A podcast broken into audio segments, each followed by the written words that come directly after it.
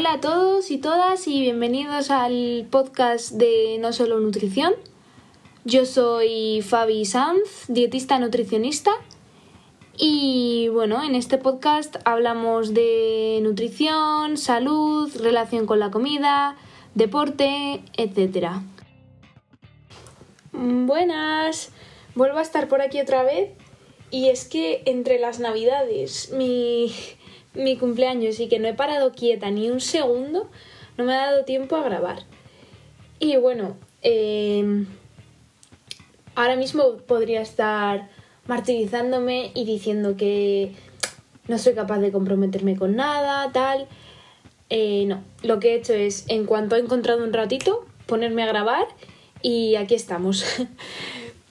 Como en el episodio anterior, eh, bueno, no, el de Navidad, di ciertos tips sobre eh, qué hacer si eres vegetariano en Navidad, hoy me gustaría hablar de cómo puedes eh, estructurar tu alimentación si quieres ser vegano o vegetariano y, em, o sea, qué cosas debes de tener en cuenta antes de, pasar a, a, una alimentación vegana o vegetariana. Y, y nada, espero que te interese y que te guste y vamos a ello. Primero, decir que si tienes la opción de acudir a un dietista nutricionista, es una gran decisión porque te va a ayudar, te va a poner en contexto, te va a dar herramientas para todas esas situaciones en las que no sepas qué hacer. Eh, ahí ese apoyo es, la verdad, que fundamental. Pero bueno, si no te lo puedes permitir, yo voy a intentar en este podcast ayudarte todo lo que pueda desde mi perspectiva de, de, ser dietista nutricionista y claro, dando pautas generales porque obviamente no puedo dar consejos personalizados ya que no tengo ni idea de quién hay detrás de esto, pero voy a intentar ayudar todo lo que pueda a, a cualquier persona que pues eso que quiera hacerse vegana, vegetariana, no sepa por dónde empezar. Y, y eso. Me gustaría, eh, sobre todo, que tengas claro cuáles son tus motivos para ser vegano o vegetariano. ¿Tienes motivos éticos?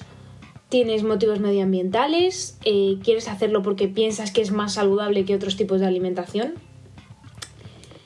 Esto me parece importante porque si no tienes clara tu, tu motivación o cuál es el objetivo principal de lo que estás haciendo, es probable que, que, abandones. O sea, ¿en qué momento te levantas y dices, venga, voy a hacerme vegano porque sí, porque, no sé, cualquier famoso que conozcas mmm, se ha hecho vegano? No, el Joker, porque el Joker es vegano y como el Joker es vegano y mola, pues me voy a hacer vegano yo también. Entonces te va a durar eh, una semana. Así que quiero pensar, quiero decir eso, que tengas claros tus motivos y y comunícalo a la gente. Sí que es verdad que puedes eh, ser un poquito más cauteloso. Estoy hablando en masculino, pero mmm, como si hablo en femenino, vamos, que cautelosa también sirve, ¿vale? y, y, no decirle a, todo tu círculo cercano, oye, me voy a hacer vegana de repente, sino, bueno, eh, no quiero comer carne, no quiero comer pescado, es que ahora mismo, en este momento, Mm, ya no como carne. Eh, eso es lo que yo empecé a hacer. Eh, bueno, también diría que el consejo que yo daría si quieres que algo sea sostenible es que lo hagas de manera paulatina. Sí que es verdad que hay a muchas personas que de la noche a la mañana se hacen veganos y jamás vuelven a probar la carne. Pero yo creo que supone cierto estrés, demasiados cambios juntos, sobre todo si a la vez de hacerte, a la vez que te haces vegano, eh, buscas mejorar tu, tu, alimentación. Entonces es como te explota la cabeza y no sabes qué tienes que hacer. Yo lo que hice fue mmm, empecé a ver bastantes vídeos sobre, sobre cómo trataban a los animales en los mataderos y yo en ningún momento tenía la intención de, de hacerme vegetariana, ni vegana, ni dejar de comer carne. Nunca en mi vida ha sido algo que, que me haya planteado.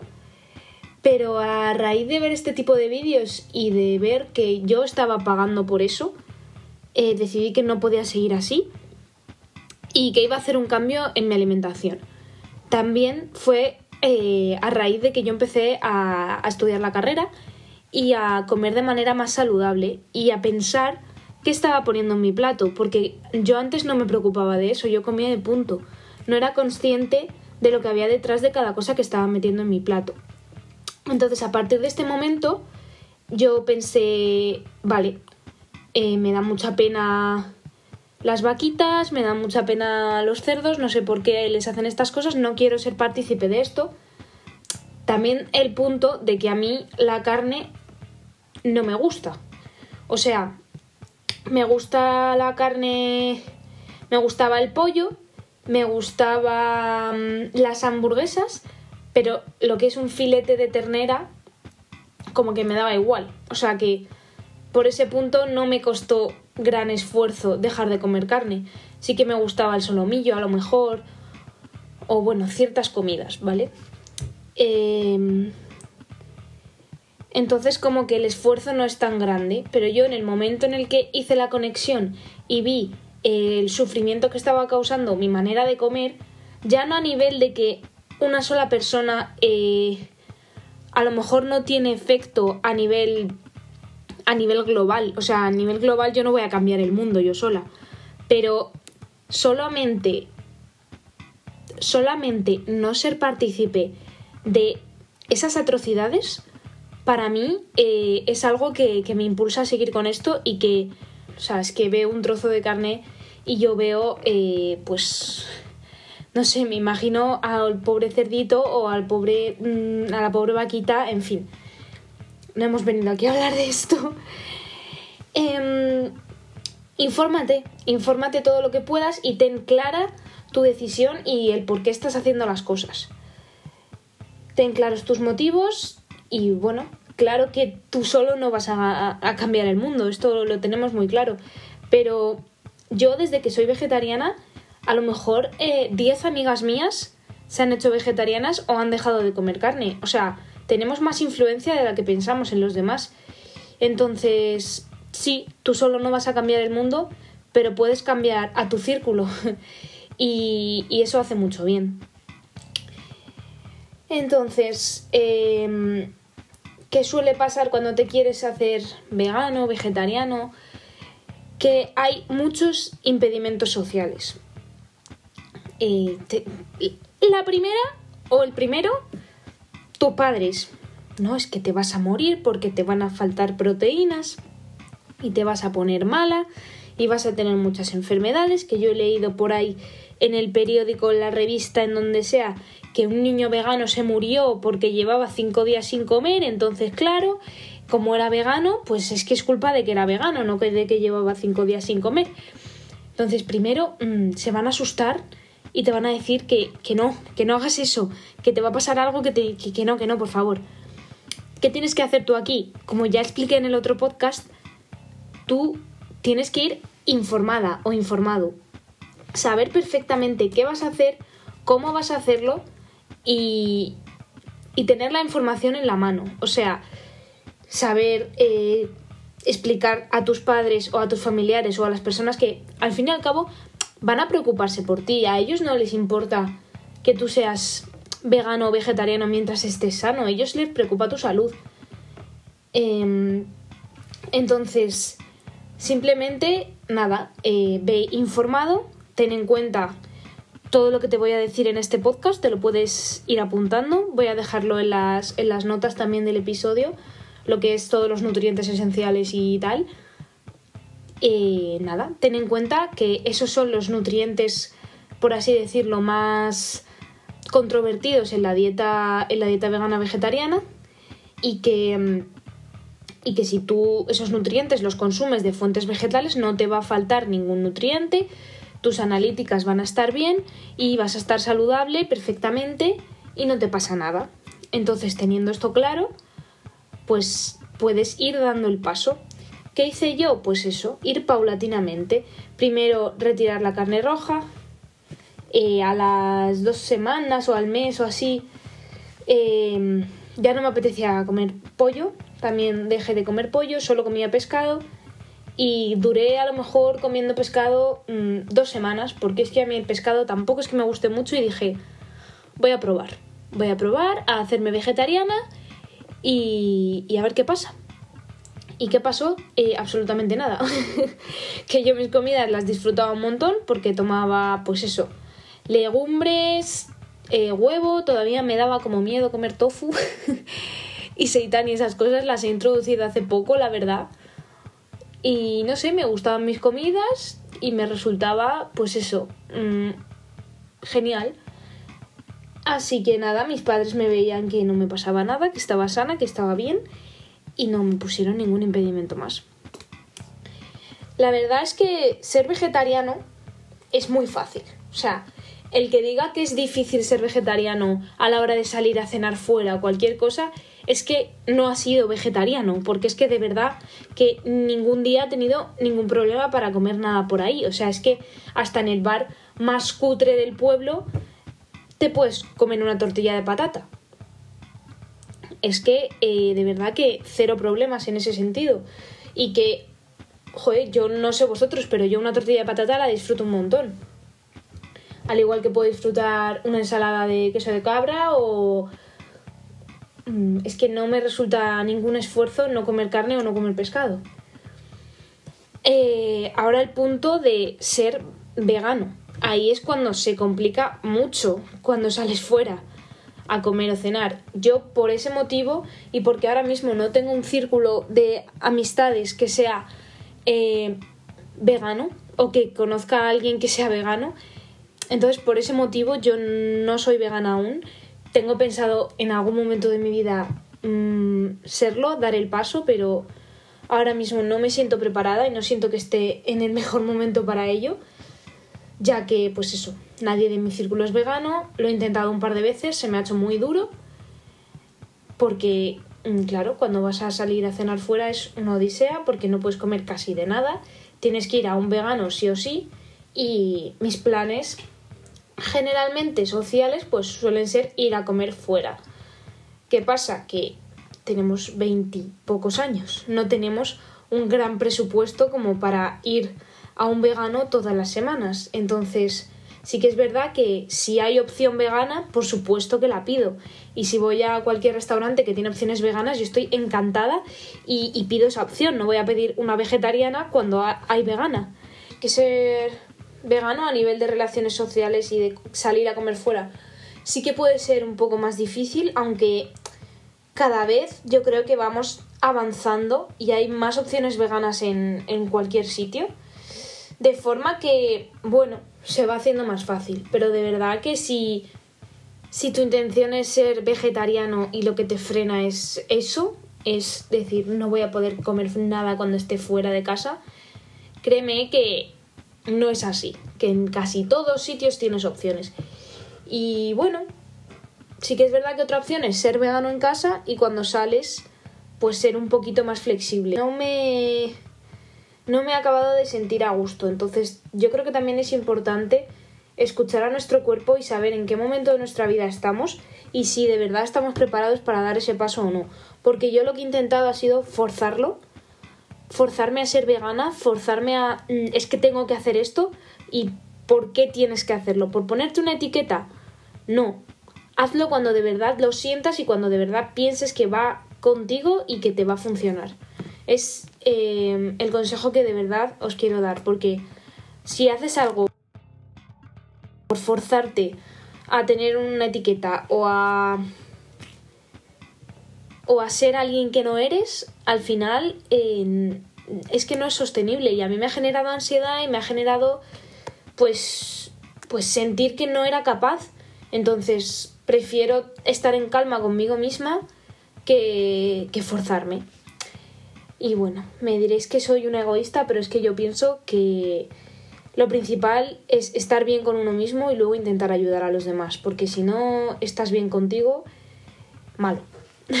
Bueno, entonces vamos ahora un poquito con los consejos así nutricionales de los nutrientes esenciales de la dieta vegana o vegetariana. Espero que toda mi experiencia y mi opinión os haya servido de algo y ahora os voy a dar, a dar de verdad el contenido científico, nutricional que, bueno, no sé si estáis esperando, pero mm, aquí está.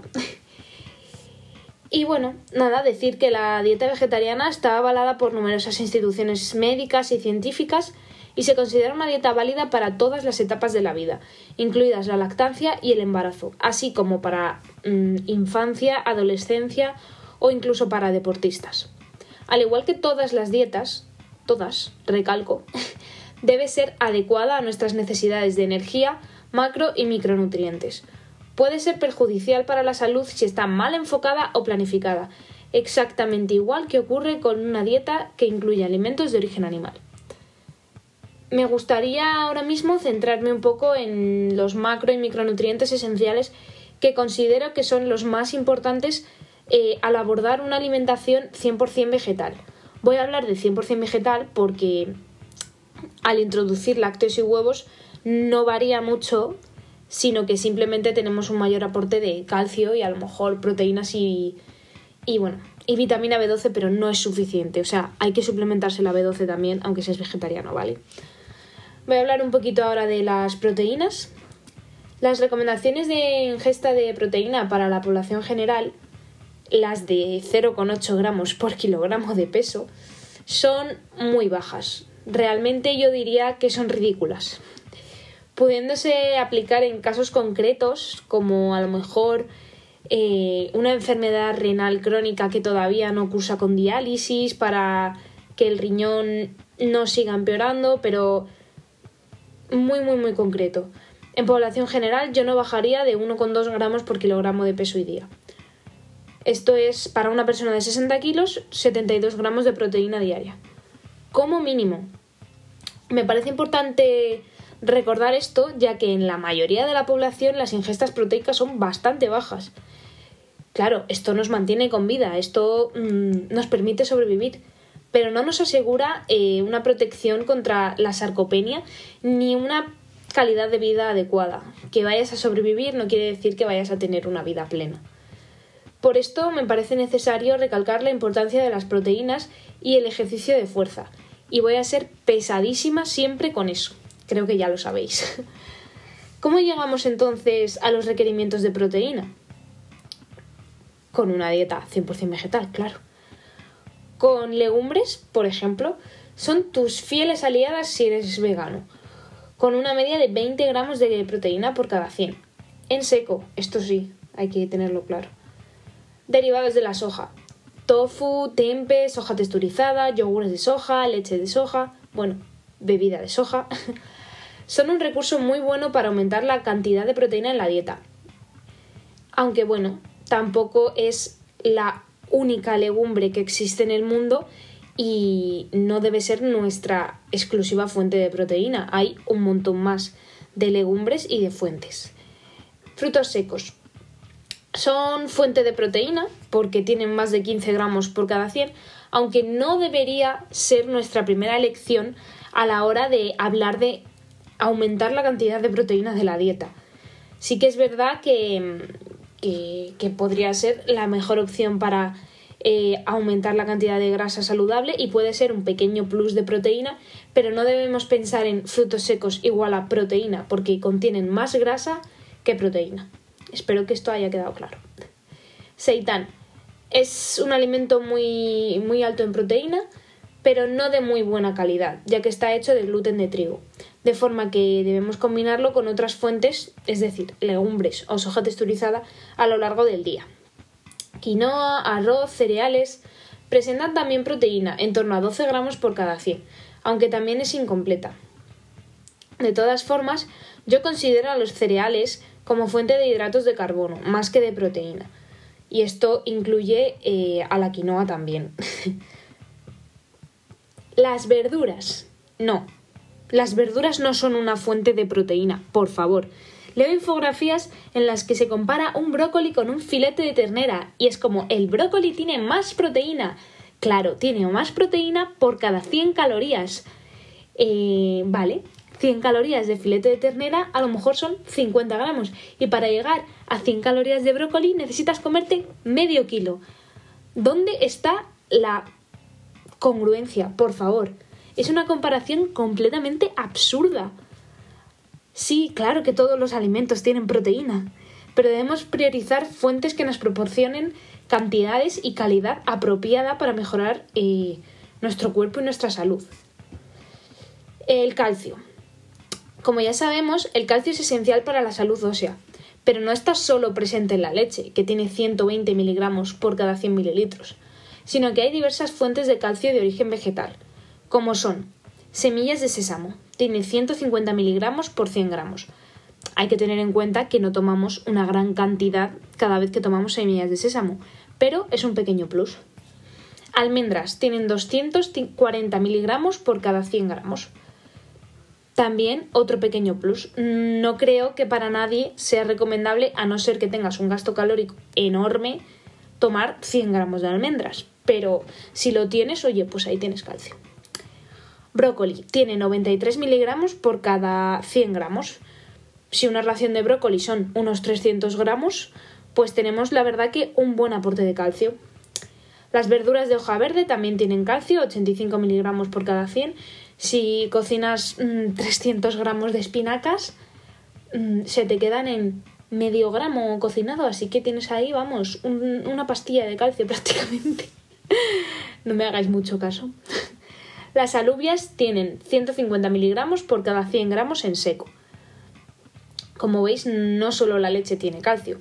Además, para la salud ósea mm, no es lo más importante el calcio, sino tener unos niveles adecuados de calcio, de vitamina D y sobre todo darle al hueso un estímulo mecánico mediante el entrenamiento. Vale, vamos a hablar de más nutrientes. La vitamina D, como ya he comentado, no es una vitamina, sino que es una hormona que nuestro cuerpo activa gracias a la exposición solar. Si no consumimos pescado azul, deberíamos tener controladas nuestras analíticas, siendo la suplementación una opción a barajar en este caso, aunque la exposición al sol es el mejor suplemento que hay.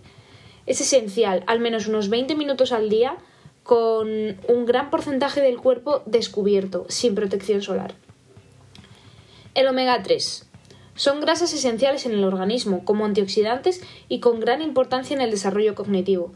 Es cierto que no se encuentran en fuentes vegetales de la misma forma que el pescado, pero nuestro cuerpo puede hacer reacciones de interconversión de una molécula a otra. Podemos encontrarlas, por ejemplo, en semillas de lino, de chía o en nueces. Se dice que cuanto más tiempo llevemos sin consumir EPA y DHA, nuestro cuerpo se hace más eficiente Podemos encontrarlas, por ejemplo, en semillas de lino, de chía o en nueces. Se dice que cuanto más tiempo llevemos sin consumir EPA y DHA, nuestro cuerpo se hace más eficiente para realizar estas conversiones de, de ALA, que sería el omega 3 que tienen estos alimentos que he citado, a EPA y DHA. Es decir, cuanto más tiempo lleves siendo vegano o vegetariano, más probabilidades tienes de consumir el suficiente omega 3. Espero que esto no haya quedado muy en el aire. Hierro. Eh, encontramos hierro en cereales integrales, en verduras de hoja verde, en legumbres, en frutos secos y crucíferas. En todos ellos entre 2,5 miligramos y 5 miligramos. El hierro no hemo no presenta la misma biodisponibilidad que el hierro hemo, es decir, no lo absorbe nuestro cuerpo tan fácilmente. De forma que debemos combinar este hierro no hemo con alimentos ricos en vitamina C, para aumentar así la absorción y biodisponibilidad del mismo. Esto no es suficiente, sino que debemos consumir mayor cantidad de hierro no hemo y vitamina C para absorber el mismo. Encontramos vitamina C en los cítricos, el kiwi, las fresas, el pimiento crudo. Sí que es cierto que con el paso del tiempo nuestro cuerpo también se hace más eficiente para absorber el hierro vegetal, pero eh, al principio puede, puede, haber algún tipo de, de problema, por lo que la suplementación podría ser una variable a tener en cuenta, siempre, siempre, siempre pautada por un profesional de la salud. Vitamina B12 es la única suplementación necesaria para veganos y, y, y, y, y, vegetarianos. No. Por favor, no. Los huevos y los lácteos no tienen suficiente vitamina B12. Gracias. No puede obtenerse en cantidades y de calidad suficiente de ninguna fuente vegetal. La vitamina B12, eh, antiguamente, se obtenía del consumo de carne de animales de pasto o incluso de verduras sin lavar, cuando los suelos eran ricos en nutrientes y no presentaban pesticidas, herbicidas o compuestos tóxicos. En la actualidad se consume la carne de animales cuyo pienso está suplementado en esta vitamina, de forma que el consumo de vitamina B12 en población omnívora también proviene de la suplementación. Dependiendo de tu caso, tu nutricionista te pautará la suplementación necesaria, siendo la más común 2.000 microgramos de cianocobalamina una vez a la semana. Tengo una infografía en, Instagram y, y, bueno, esto está leído de un artículo de mi web que podéis pasar a, a verlo cuando queráis y tenéis ahí todas las referencias científicas. Y bueno, espero que os haya servido, que si vais a haceros veganos o vegetarianos, por favor, escuchad este podcast, que yo creo que más o menos recoge todo lo que he aprendido en estos mm, aproximadamente cuatro años del tema. Así que nada, espero que de verdad sirva y estar aportando algo a las personas que quieran empezar a, llevar este estilo de vida. Y bueno, nos vemos prontito por aquí con más contenido nutricional guay. Oli, soy yo después de, grabar y editar este podcast. Y nada, solamente quería decir que si de verdad a ti te nace, de verdad, querer ser vegano o vegetariano, hazlo. Hazlo, en serio, pruébalo y, observa si, concuerda contigo, si concuerda con tu estilo de vida, con tu manera de, de percibir la vida, con tu forma de vivir y ya está. No tengas miedo, prueba y siempre tenemos tiempo para probar, experimentar y equivocarnos. Si, si quieres hacerlo de forma saludable, contacta con un dietista nutricionista que te ayude a dar el paso, pero oye, adelante, adelante. Y valora cómo va, eh, cómo encaja eso en tu vida. Y bueno, simplemente si quieres hacerlo de verdad, eh, da el paso.